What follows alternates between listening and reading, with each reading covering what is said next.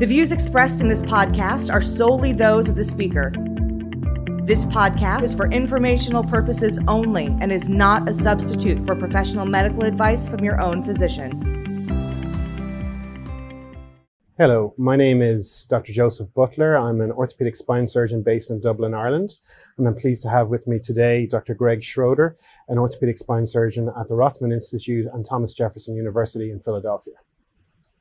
Today, we're going to discuss the current trends in the use of biologics in spine surgery.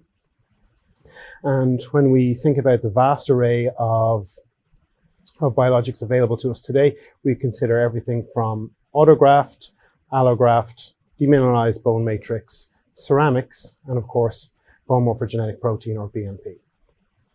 So to kick things off, Greg, tell me a little bit about your use of autograft and allograft in your practice. Sure. So, I mean, I, think autograft is really the gold standard, right? Um, oftentimes we were talking about iliac crest bone graft, but I think in general, um, particularly um, in kind of simple one level open procedures, uh, I don't think oftentimes we're using iliac crest bone graft. At least I, I know uh, I don't routinely use it. I don't think anybody at the Rothman Institute really routinely uses um, traditional iliac crest bone graft.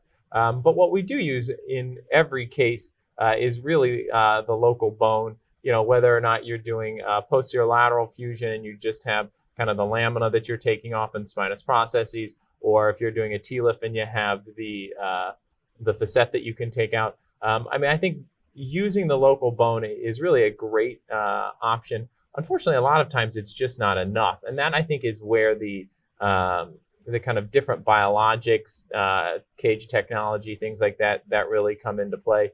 Um, I mean, so allograft bone, I think you know, pure allograft chips uh, is a option to really kind of work as an extender, um, right? When we think about biologics, we really want to look uh, for things that are you know, osteoconductive, osteoinductive, um, as well as uh, the ability to actually create bone on its own.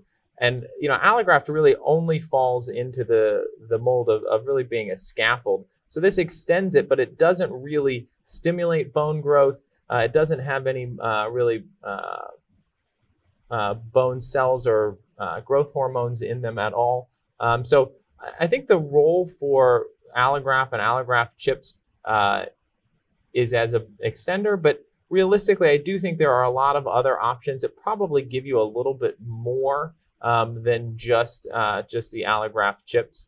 Um, conversely, when we talk about allografts, oftentimes uh, in the neck, uh, I'll use structural allograft, or in the front of the spine, we use structural allograft. But even then, it's important to understand the limitations of it. Uh, you still need something to kind of help stimulate the bones to grow um, with with allograft.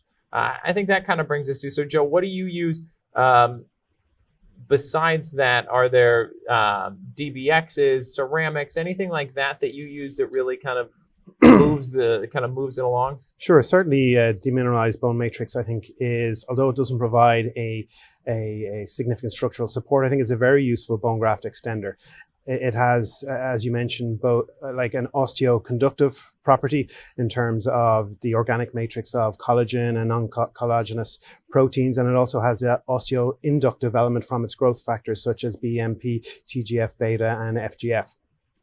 However, it's important to highlight that often there is significant uh, variability with the products available on the market.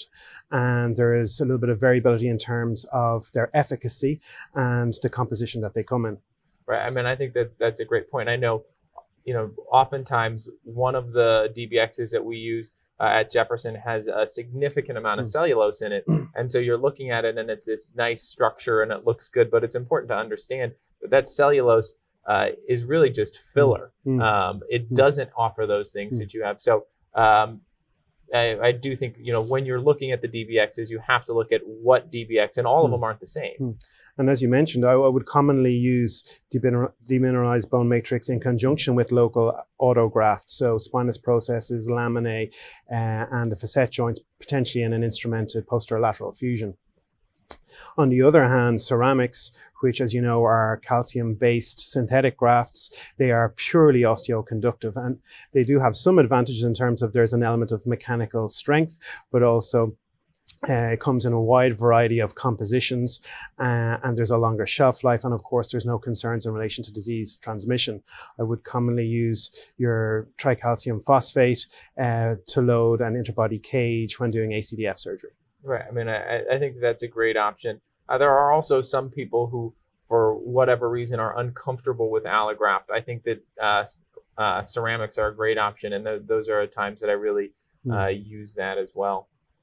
Tell me a little bit, Greg, about your thoughts on the use on bo- bone morphogenetic protein or BMP in practice today. Sure. I mean, so I mean, I think that it's important to understand that uh, BMP2 is really only FDA approved for the use in the anterior lumbar spine, and so whenever I use it, in general, it is in the anterior lumbar spine.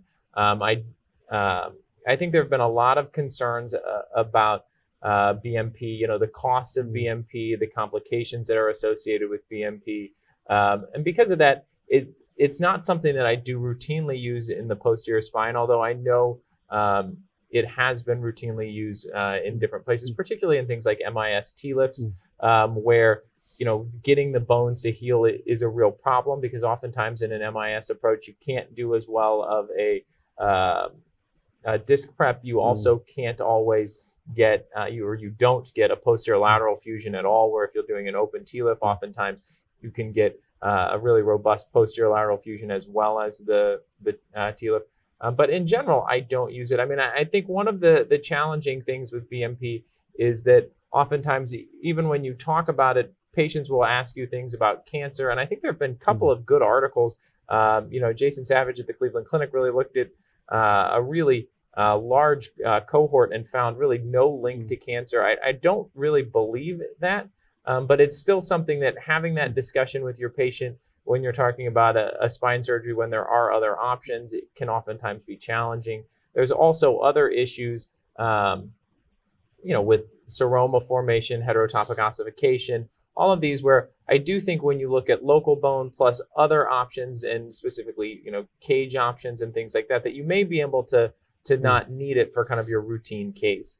Um, as we're kind of talking about, I'm saying you don't need it maybe because there are some cage options. I think uh, when we talk about uh, biologics, I think really one of the uh, natural extensions of the biologic discussion is really, you know, all of the changes in cage development and how people, what cages people are using, and really what's the evidence behind this. So, so Joe, what are you using from a, a cage standpoint? Well, I think certainly 3D printing has um, there's been an evolution and it's likely to impact on our practice in the coming years. It's likely to impact potentially on our biologic selection. The development now of highly porous titanium alloy cages um, offers a number of potential advantages.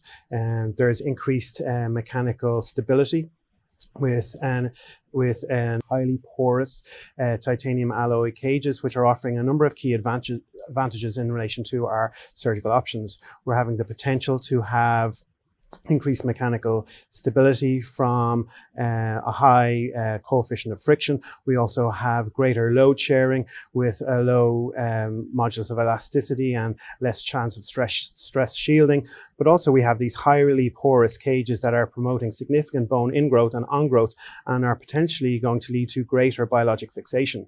Um, me, for one, in terms of my, my, my own personal practice, I've been eliminating PEEK over the course of the past year or so because I have concerns in relation to pseudarthrosis development and the potential need for revision surgery.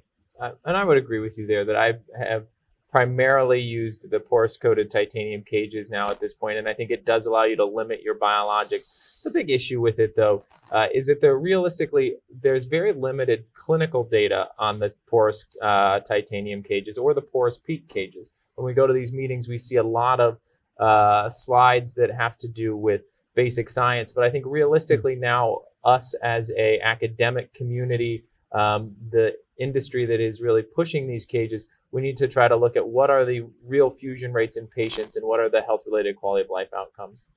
Uh, so thank you guys very much. Thanks, Joe. Uh, I think we've had a, a great discussion, kind of trying to highlight some of the key topics of biologics today.